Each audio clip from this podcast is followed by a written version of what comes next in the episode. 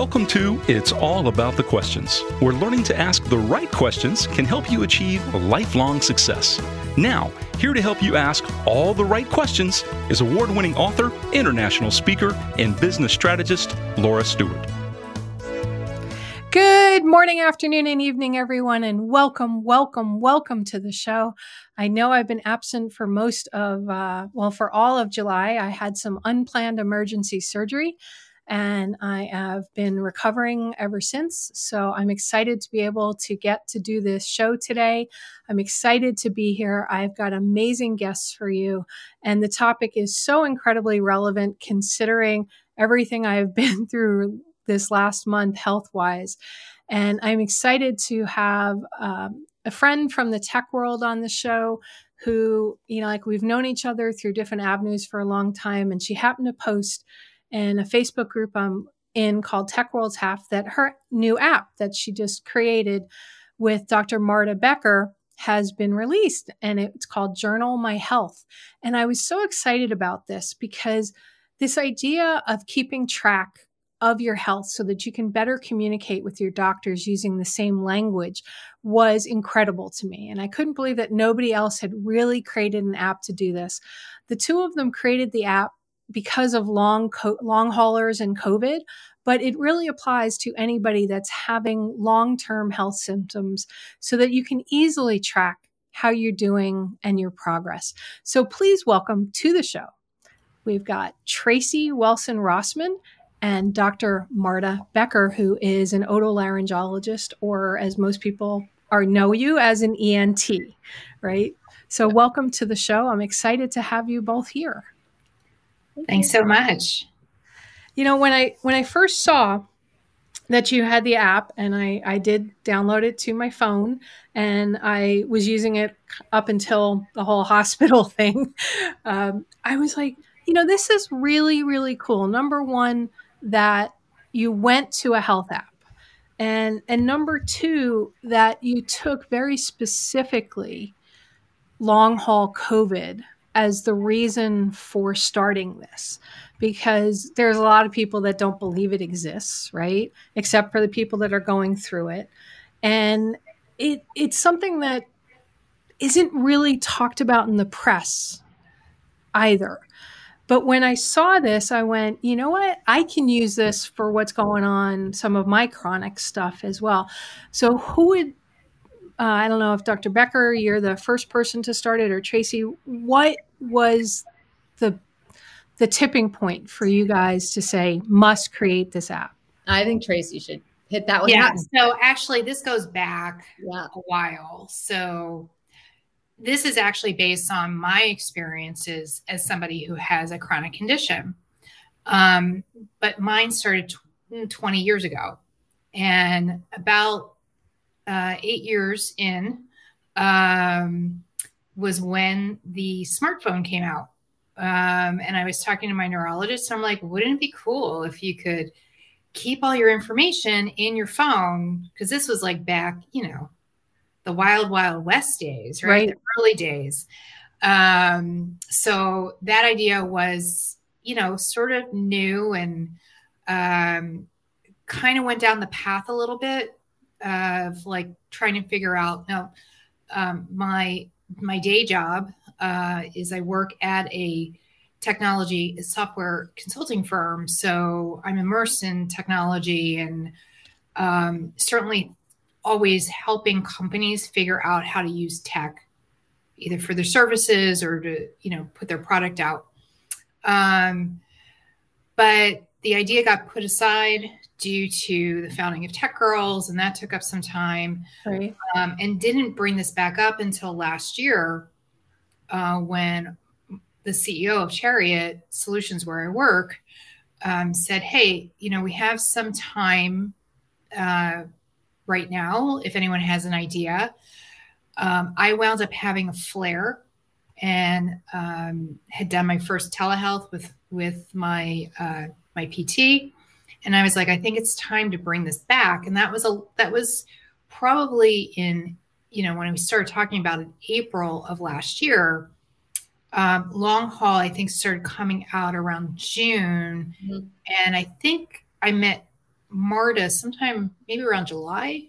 Yeah, August. July, August. Yeah. So we we're recent. I mean, we're like peas in the pod. Like we are definitely like the introduction, the person who introduces definitely a matchmaker.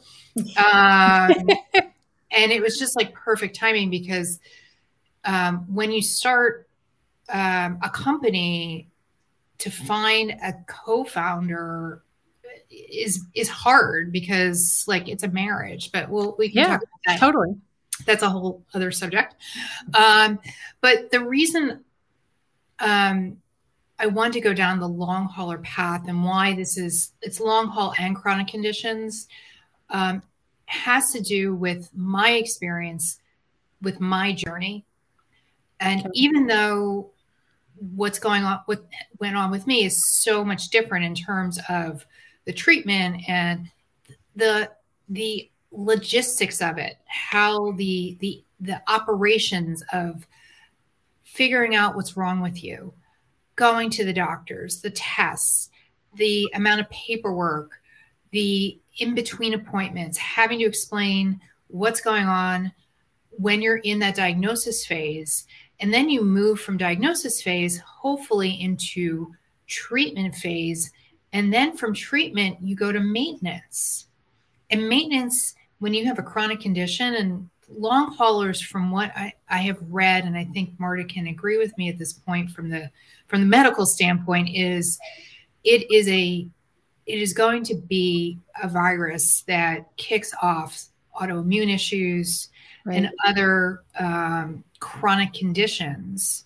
So long hauler will be how you got this particular, whether it's you know chronic fatigue syndrome or POTS. Um, that's what's going to to kick it off. So the idea behind the app is how are you keeping all this information together that's self-reported but the kicker here is that we are adding, see, I couldn't have done this 12 years ago because this did not exist. So okay. biometric devices.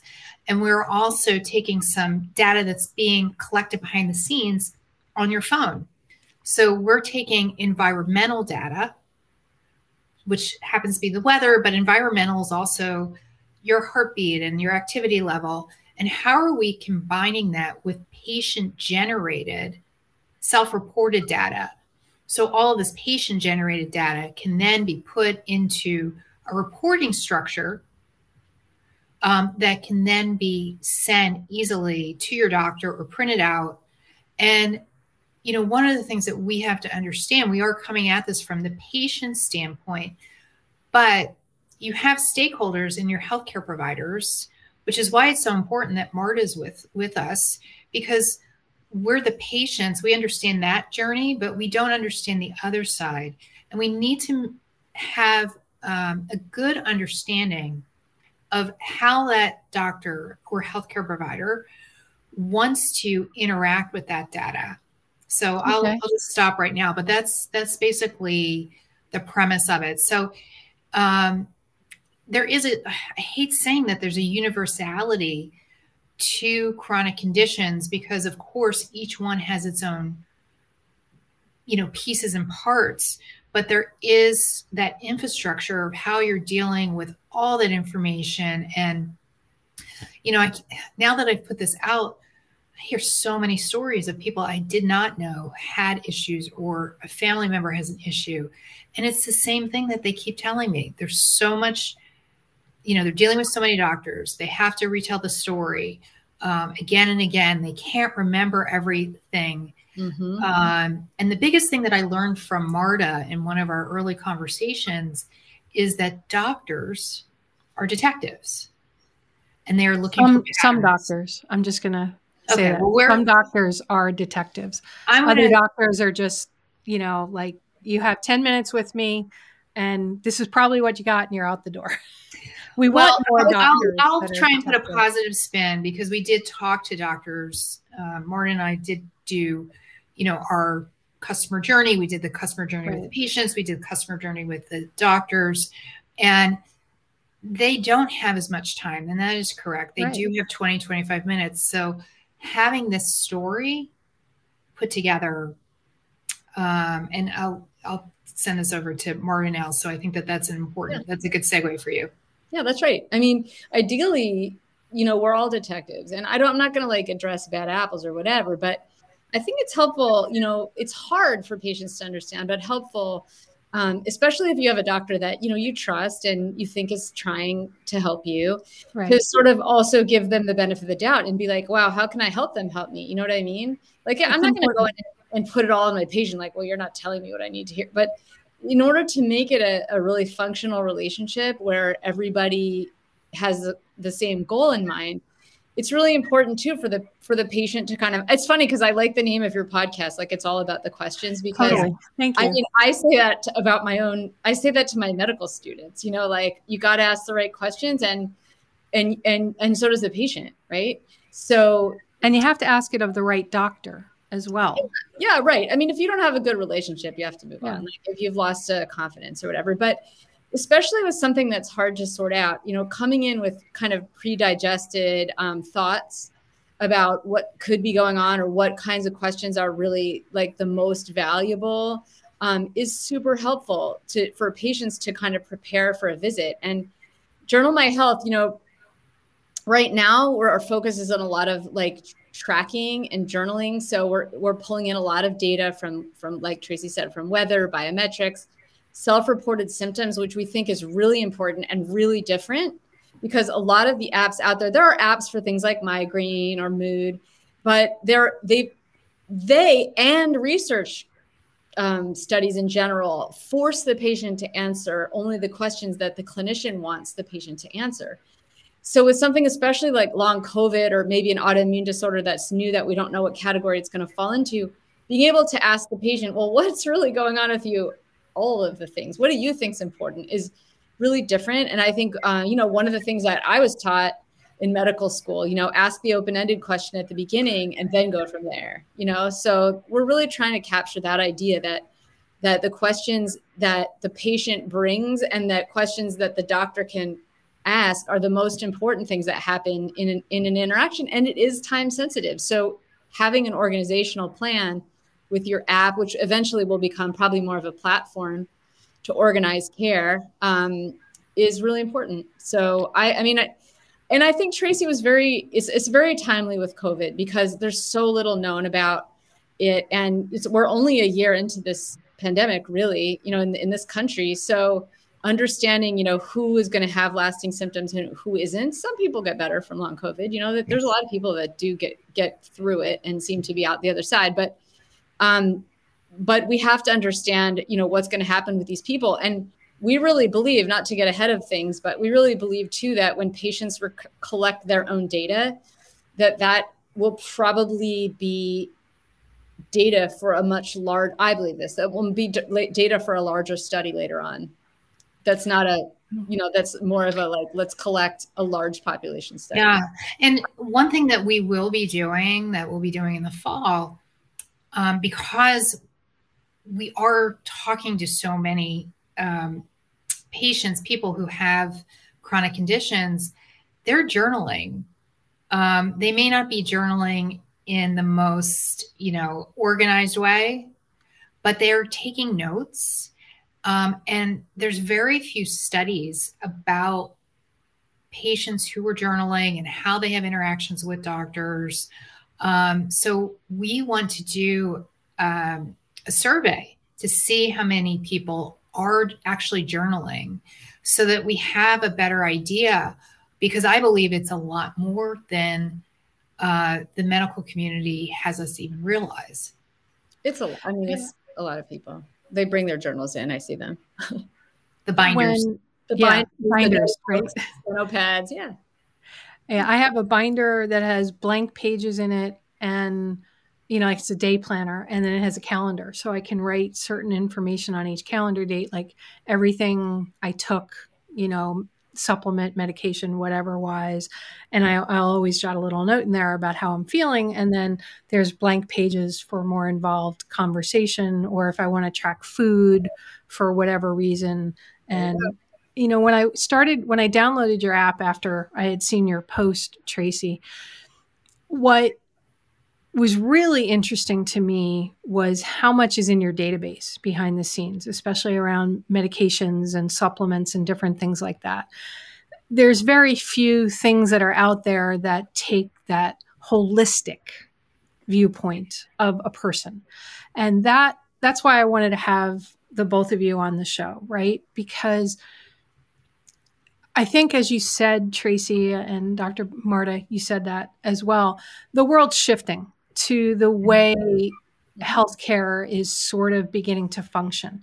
COVID escalated the teledoc, the mm-hmm. telehealth appointments, where a doctor's not even physically in the room with you sometimes. I get notes from my insurance provider saying, you know, you can just go on to this app and find a doctor, somebody that's actually never seen you in person for whatever reason. It's really great if you've got some cold symptoms or whatever, but that right. person can't palpate.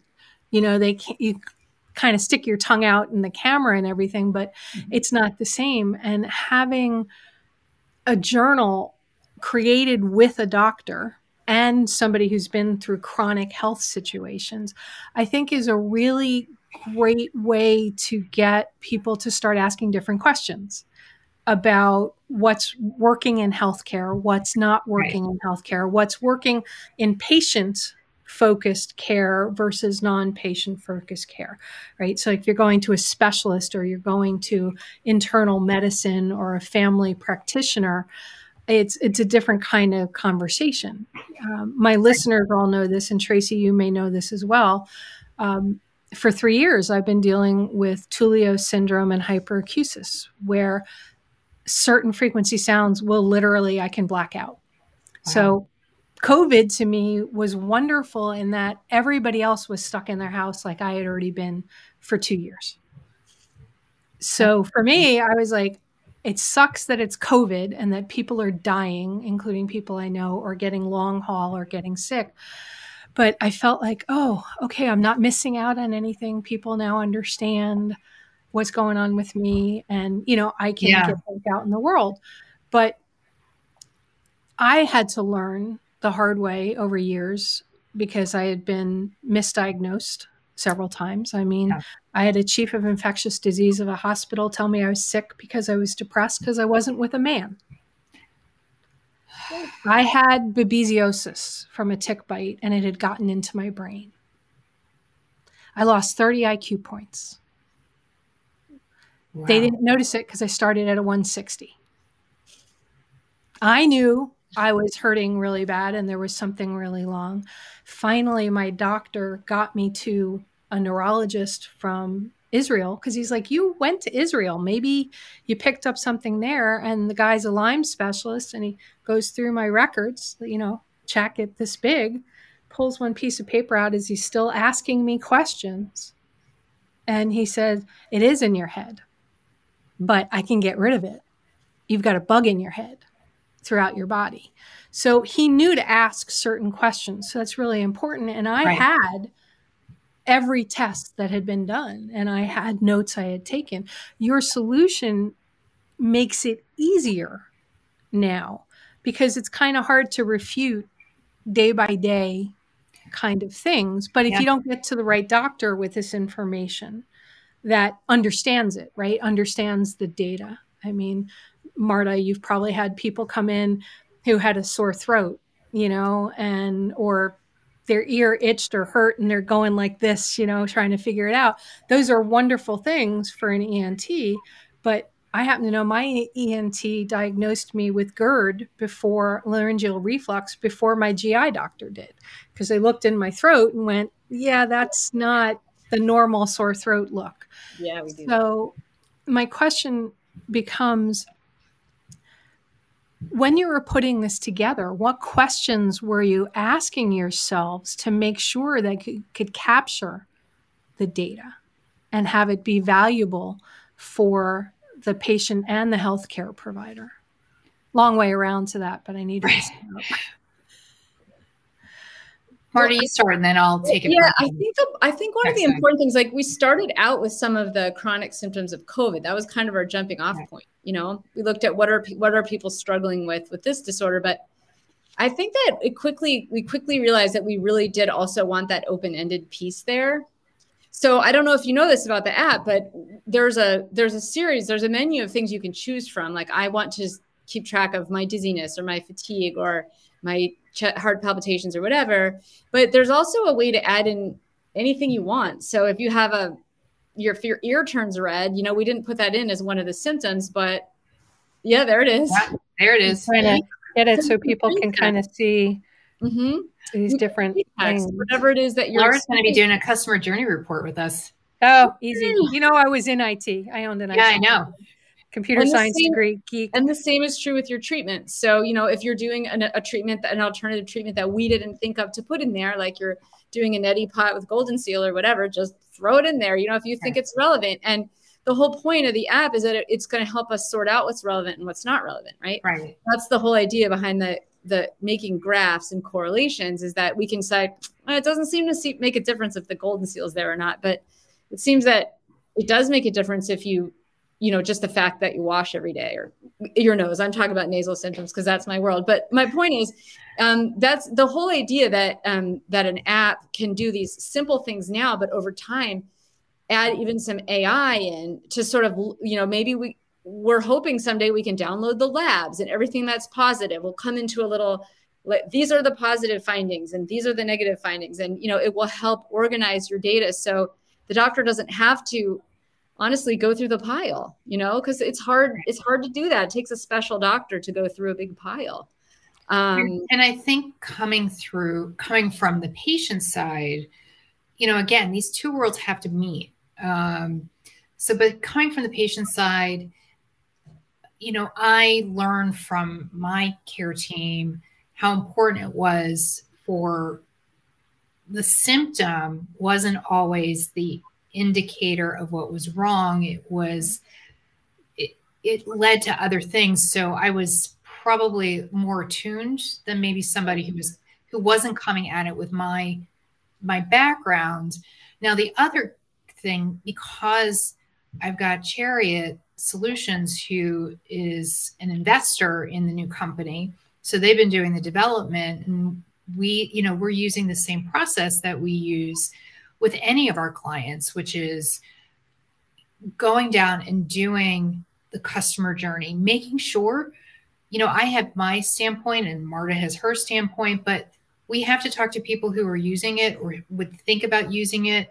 We don't want to, we have to make some assumptions as, you know, creators, but we also need to make sure that we're listening to those who are impacted on a daily basis. And, um, we need to, you know, we're going into our next version and we're creating that product roadmap. Um, and we need to go back out to people who are using it. Laura, I'll be calling you. Um, but we also need to talk to the doctors because we want to make sure that when you come in and you show them this data, that they're going to be, um, you know, they have 20, 25 minutes to see you. I'm only 10. Giving them are we giving them the view that they need? Um, you know so i think that that's important. And and just one last point. I think you know we have to think yes mart is looking for patterns. Doctors are looking for patterns. That is the community. But laura you know i know we're individuals.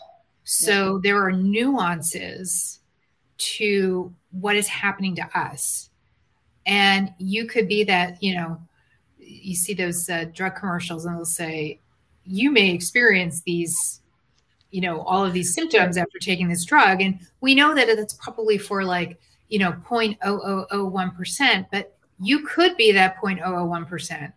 Or you could have something else that, you know, crept in. Um, how are we in the how are we in the healthcare continuum making sure that the individual individuality is also captured.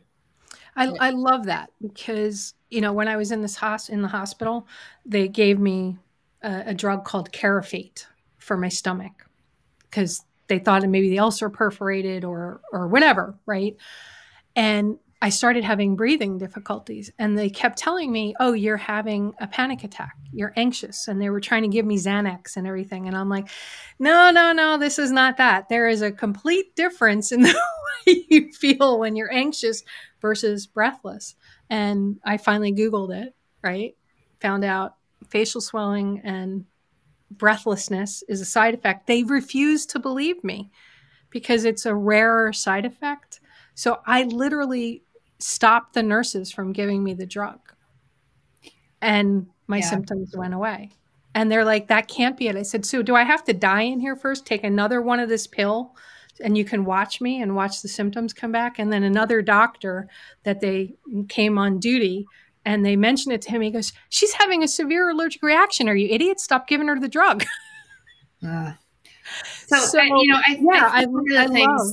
that you, I mean, the app can only do so much and and right. you know we want to be careful as we move on of you know we we're, we, we're not going to give a diagnosis like that's no but that's, just right? letting somebody list that and then maybe pop up when you see a new a new medication like added well, say point. what's this, changed this is the right. point that you you know you can quibble say you and i laura say we didn't agree say i was like nah the Carafate's not giving you an allergic reaction but you said to me listen at eight o'clock, I took this pill, and at nine o'clock, my face swelled up and I had trouble breathing. And then I got better. And then the second time at eight o'clock at night, the same thing happened again. And the next day it happened again. Then then I can sit here and say, listen, I still don't think it's a allergic reaction. Whatever. It doesn't matter what I think. Because the fact is, you have data that says I took the pill, I felt like crap. I took the pill, I felt like crap. And we can quibble about the reason, but the fact is the outcome's the same. You stop the pill.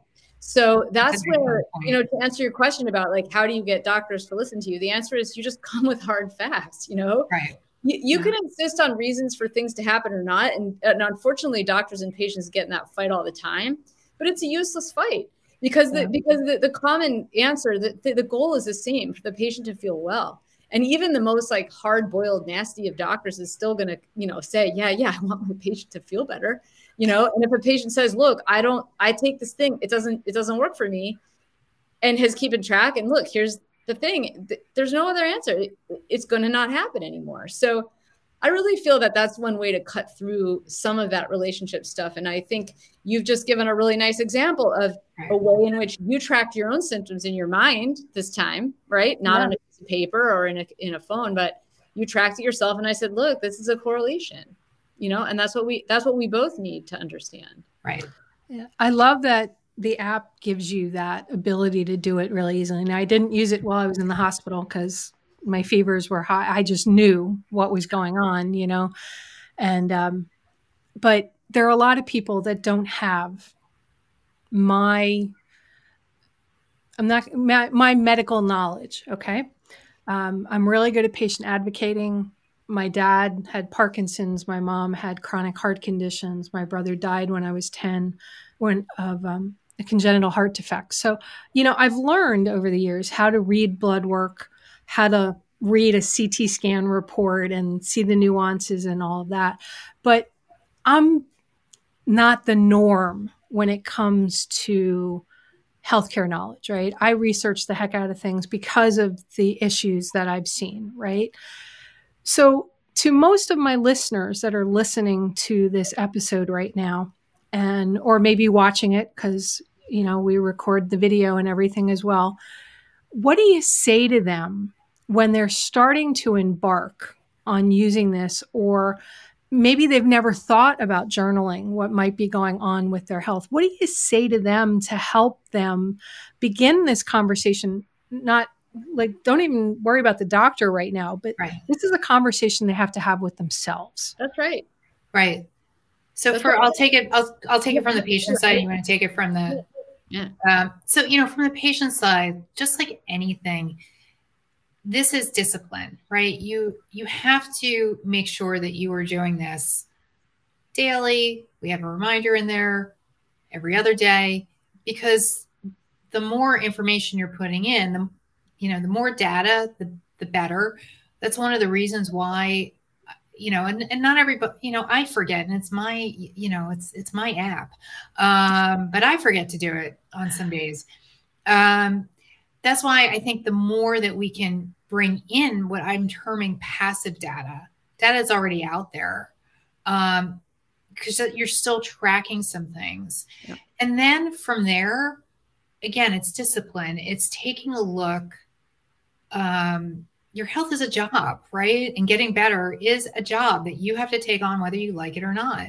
Um, then, you know, going through and saying, okay, huh, I did not sleep well for three days in a row and my arm hurt. Maybe there's something there. Or, you know, for me, it's always been, and it took me a while to, to figure this out, but there's definitely a correlation between weather and certain body parts, especially my neck. And, you know, early on, I mean, hurricanes would come through. I remember I thought I was going to chop my arm off. But, um, you know, when you start being able to recognize that, I wish I had had the data at that point to be able to go to my doctor um, to say, okay, maybe there's nothing we can do here, but this is definitely impacting how I feel. Mm-hmm. And then I can have a better, the whole point is, and, and you understand this, Laura, and I understand this, and I think Marta understand this.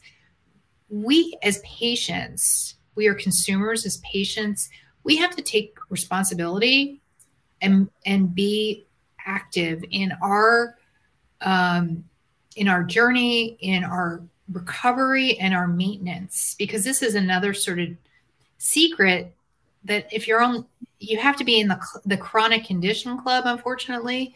But when you have a chronic condition, most likely you are never you are not going to be like you were before. So right. you have to understand that there's a new level of normal for you. And how what's that bar? How are you keeping that? Because there will be flares. Things will happen.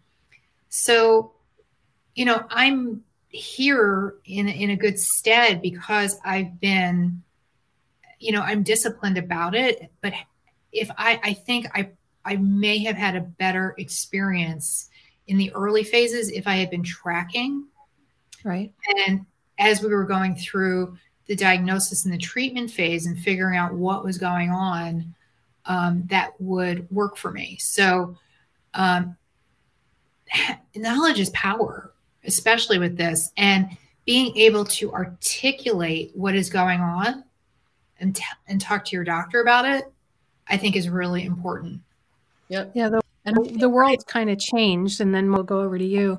I remember when my dad first got diagnosed with Parkinson's after not being able to figure out what was going on. And, you know, I then proceeded to Google like crazy everything I could about Parkinson's and medications and treatment plans and everything. And I sent my dad a list of questions because he was in Florida and I lived in Connecticut at the time and I couldn't get to that appointment. And it was way before doctors would allow you to bring a phone in with an extra person, right? Mm-hmm. And the questions were things like, what can I expect to happen? You know, um, what about side effects? What are things I need to begin thinking? You know, like you just got diagnosed with a disease that will kill you and change your life. And he said, "Well, I can't I can't bring those questions in." And I asked him why and he said, "Well, he'll the doctor doesn't want to have me asking questions. I just need to do whatever he says. What do I do if he won't listen to my questions?" Oh my gosh. And I just, on the phone with my dad, and I'm almost in tears, and I just wanted to get on a plane. I said, if he refuses to answer your questions, you walk out the door and we will get you another neurologist. Right. Because you cannot be going into this horrible disease with a doctor that refuses to listen to you. The world's changed, right? Yep. Because people are more educated now that the internet is like right. so easy to WebMD and put yourself down a rabbit hole. So, Marta, Dr. Becker, from your viewpoint, how does that work for you and from your perspective, pulling all of this together?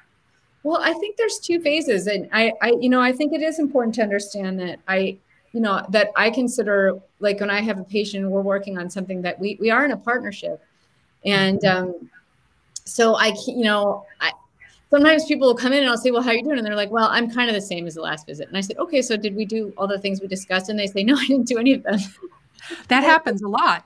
right? right? Totally. And I go, oh well, so you know, so but but but that's more like a aside. I guess um, what I was going to say was the one thing I really liked about um, about this app, and you know, Tracy and I have talked about this before, is that it, it allows both the patient and the doctor to be detectives. So you know, the patient's so much more involved now in their own care, and in in some ways you can see that as sort of like offloading the responsibility but i prefer to see it in a more positive light as sharing the responsibility and mm-hmm. i think that when patients are empowered to un- understand their own experience better and i think journaling whether it's our health or our mental health or our relationship i mean journaling in general i think helps us to gain insight over our experience.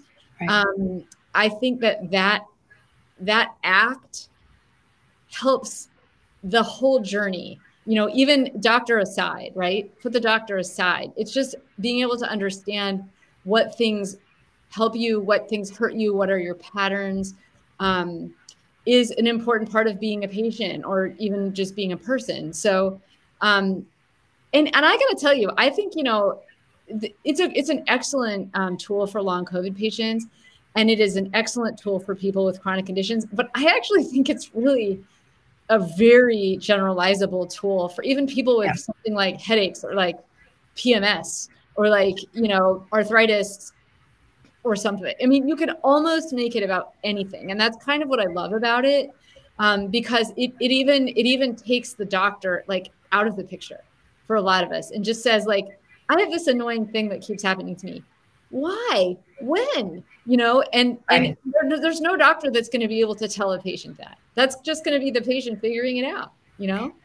So I mean, these apps, MyFitnessPal, right? People track everything they eat and do all yeah. that. Mm-hmm. Why can't we track our health?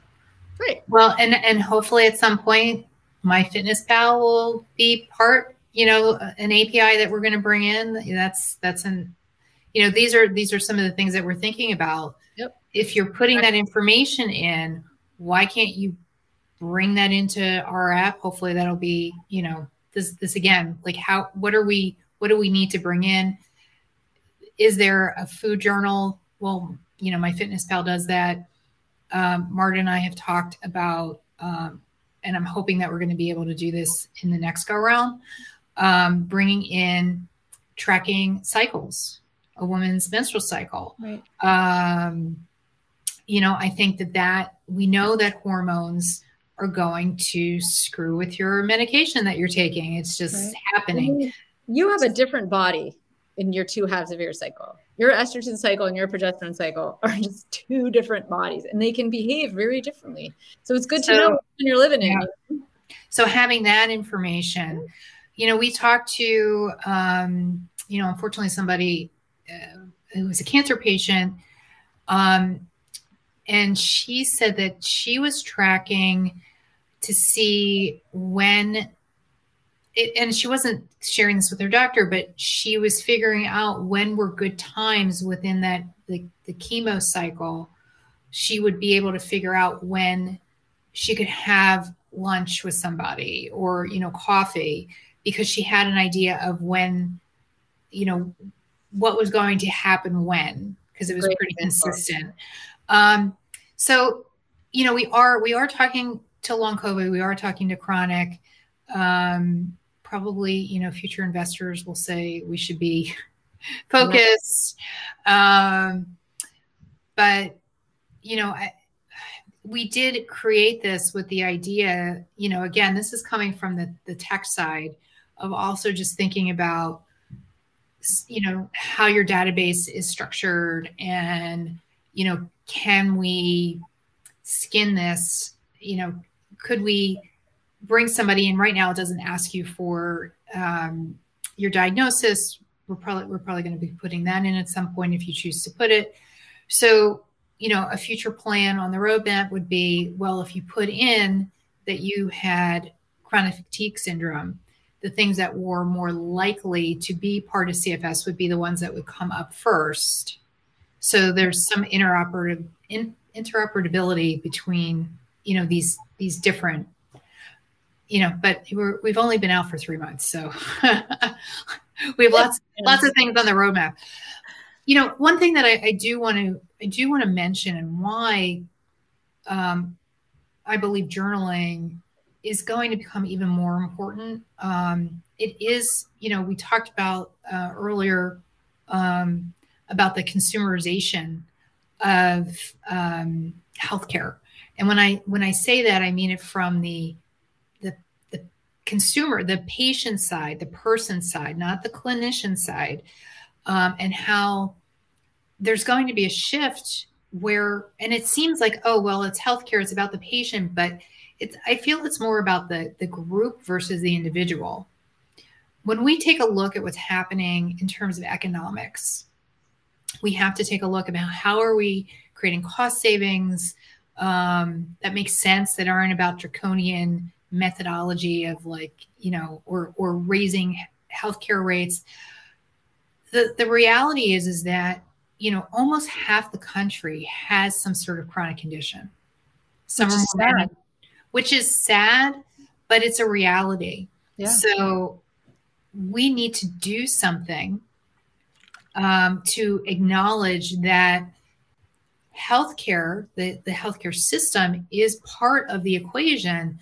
But how are we bringing in the patient, the individual, the consumer of these services so that we are being more effective, um, we're being more efficient, but we're not you know losing the humanity of when you're dealing with something that you know is um emotional yeah. right you're when you're when you're not feeling well it's emotional and when you're in that emotional state like the day i showed up at the er i I literally grabbed every supplement, everything, threw everything in a bag, took my notebook that tracked and charted everything of everything I had right. been taking, and and blood work. I printed out recent blood work and all of that thanks to Quest. But when you're in that emotional state, if it goes from chronic to acute, you know, and you're a little delirious with 102.5 fever, somehow, if you're alone doing that and somebody's not advocating for you, yeah. I feel like the app can help provide some background or detail because people are beginning to travel again. You don't know where you're going to go. Right. I mean, I remember going to Israel with some friends, the one that after that my symptoms started, and I spiked 104 fever after floating in the Dead Sea. and like, do we go to a doctor? Do we not go to a doctor? There were three of us. And finally, they got me to a pharmacist and he didn't speak English and I didn't speak Hebrew. My friend spoke a little bit of Hebrew and she's trying, but not medical Hebrew, to talk to because you right. go to the pharmacist there for a lot of different things. And finally, he points at me and starts to point to different parts of my body. and we were able to translate, you know, those kind of things. And thankfully, it was just some something and I managed to get the fever down. At one point it hit 106, but we still didn't, you know, yes. yeah, it was, it was bad. Um, but you know, I got the stuff and, and we were gone, we were good. The app seems to help for that chronic kind of thing, help with a historical perspective for somebody. It's not going to help say with the acute that might be happening. Right.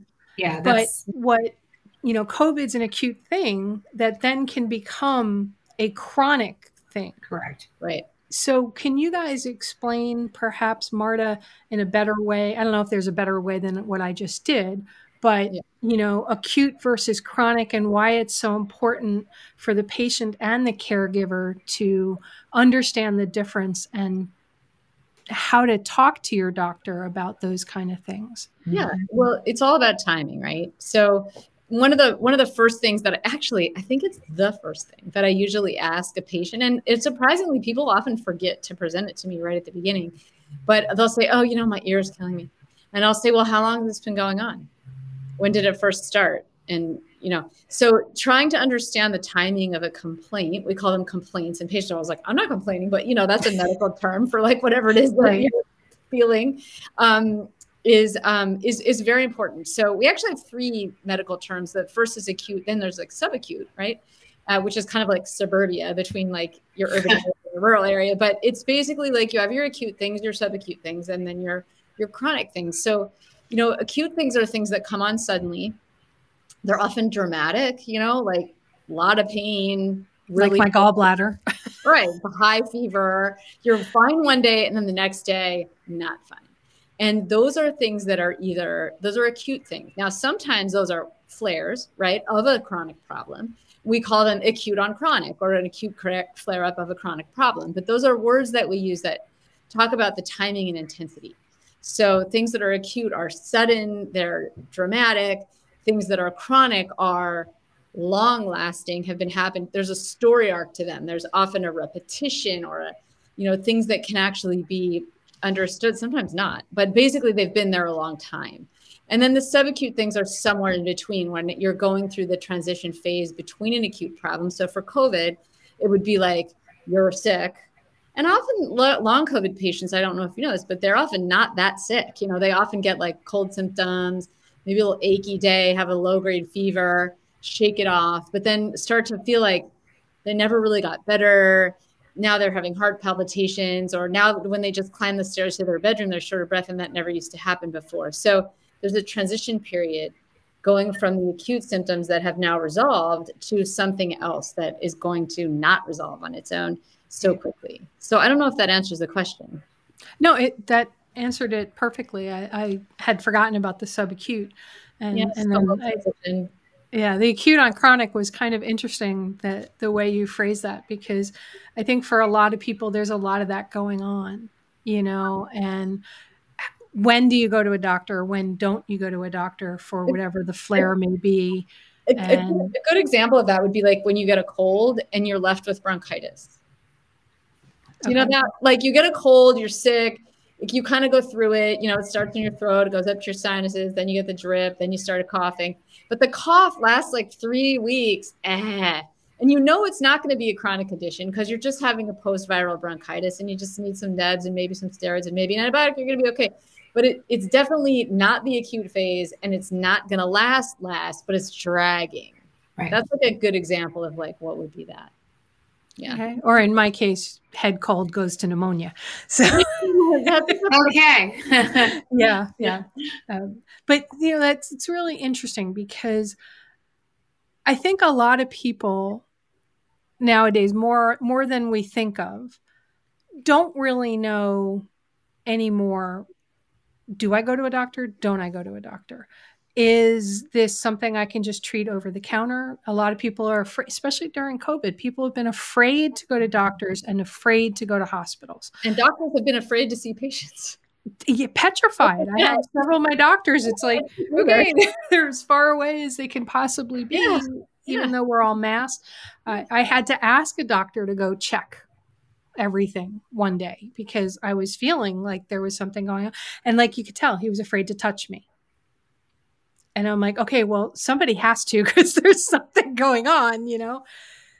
So with all of that, as as a doctor, Dr. Becker, what do you say to people to help them number one feel comfortable talking to the doctor about things that perhaps their parents have always told them, tough it out, this too shall pass.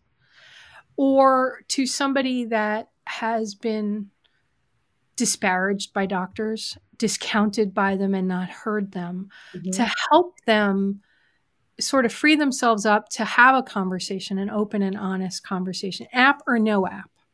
Yeah. What, what do you say? It's a great question. You know, honestly, I think it's one of the gifts of telemedicine. I I don't love telemedicine. In fact, when I had to stay home and just see patients over the computer, to be honest, I, I kind of hated it. Like I just didn't like it.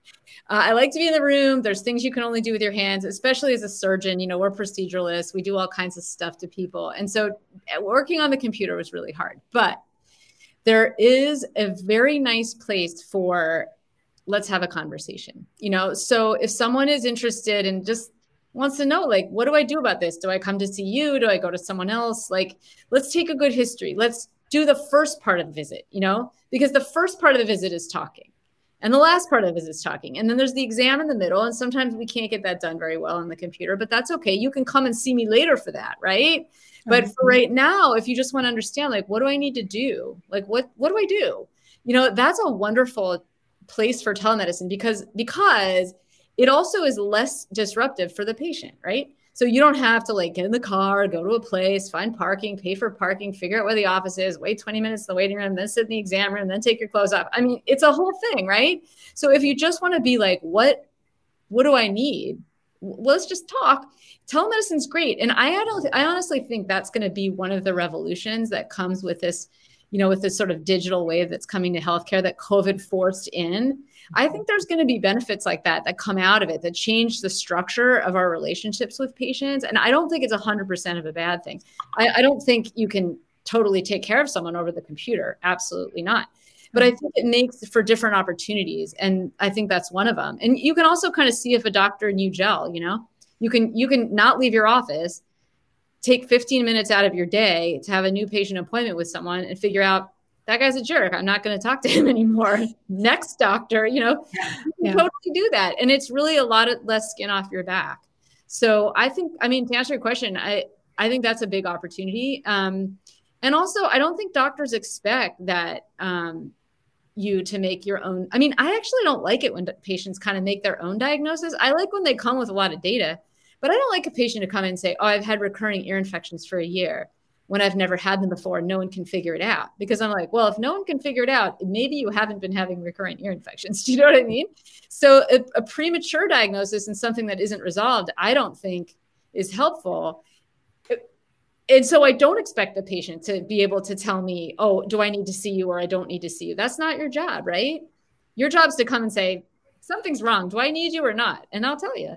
So right. I, I, think it's just being open with with a question and being, you know, not not expecting too much of yourself as a patient, but just try to bring in all the information you can and let us do the sorting with you.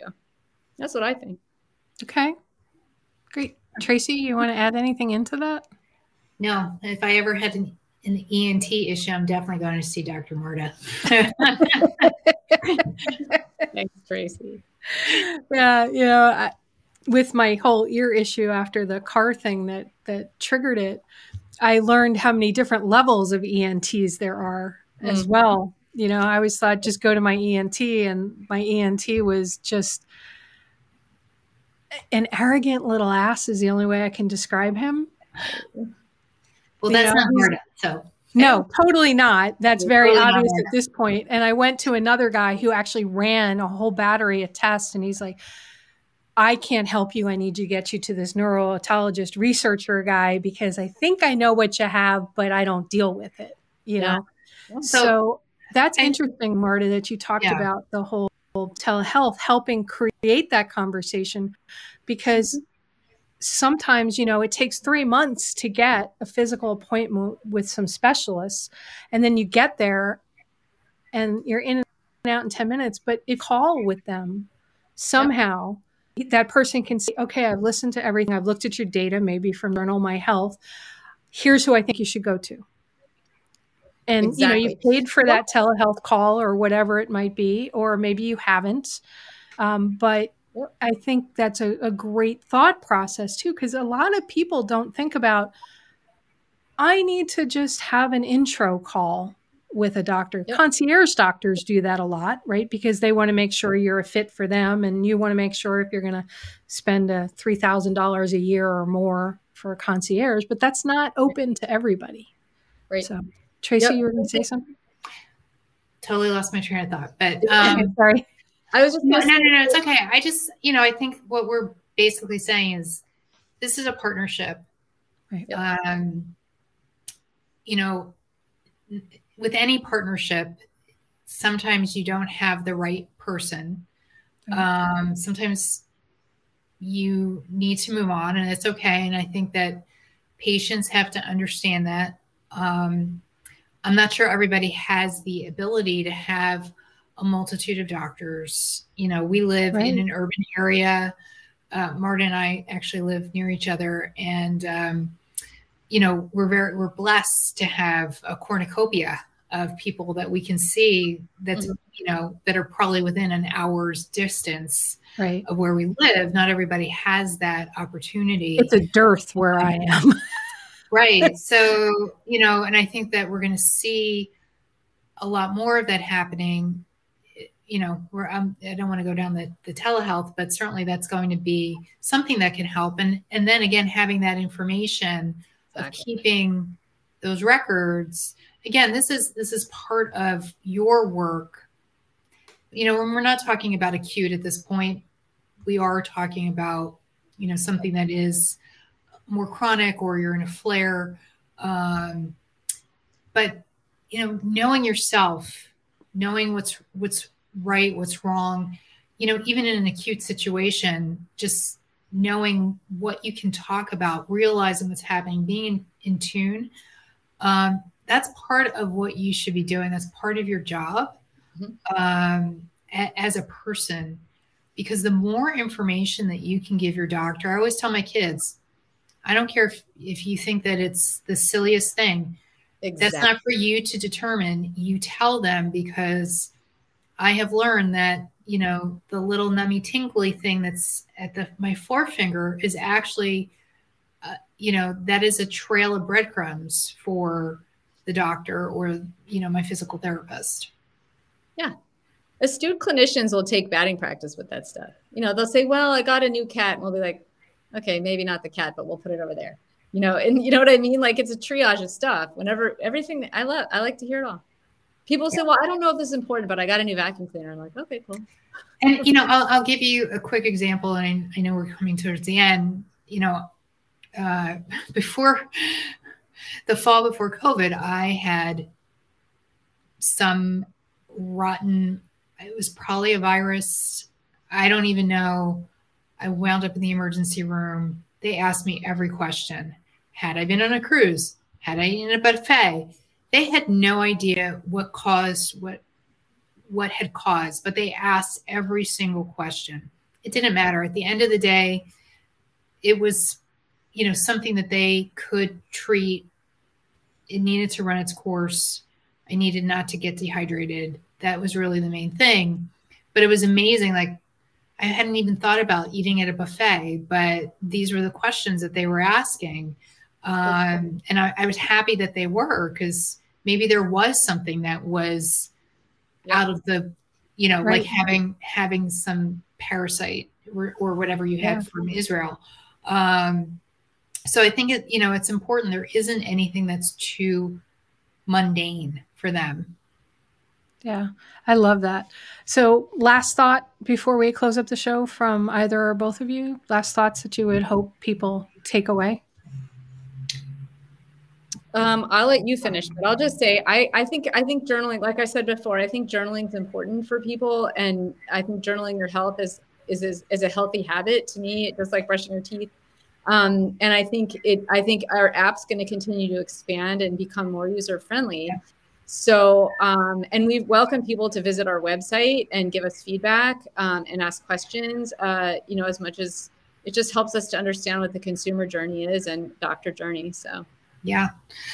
And you know, I would say that we're we're in such a unique age right now. Healthcare has the ability to be further disrupted. We're seeing it on a daily basis.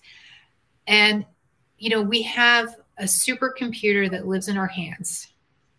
So how are we using that information? How is the how are you as a person using the data that you generate on a daily basis how are you using that for you versus giving that away to amazon which i do on a daily basis basically um, or you know any other app we have this ability to help ourselves um, and you know it's exciting for me to to be able to take something that had happened in my life and combine it with what I've been doing, you know, something sad that happened in my life. Right. Um, but, you know, use that and take my experiences and use my experience in the tech world um, and, and the, the, the startup world and bring that together so that we can actually, you know, give, I hope, a better voice to the patient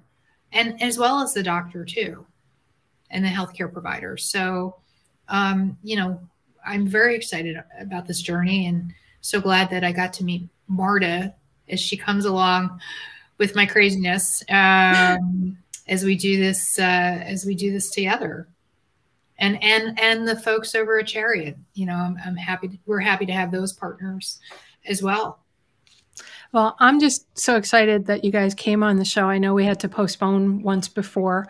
And i'm glad to have you both here because i think this is a conversation that's so important in, in this day and age with all the changes that are happening in the world and the ever increasing number of chronic cases that are going on and the more and more demands on the doctors. I mean, Dr. Right. Becker, Marta, just you working during COVID, I want to say thank you to that because I'm sure you were on the front lines a lot with people you know having these respiratory and upper issues that they would go to an ENT for. So thank you very much for you and your staff's service during all this time the the fact that this is now something that a conversation is happening about and people are asking questions is so critical. That's why I wanted to have you on the show, and um, I'm a huge supporter of the two of you and the work you're doing. Thanks so, so much. Keep, keep, it up.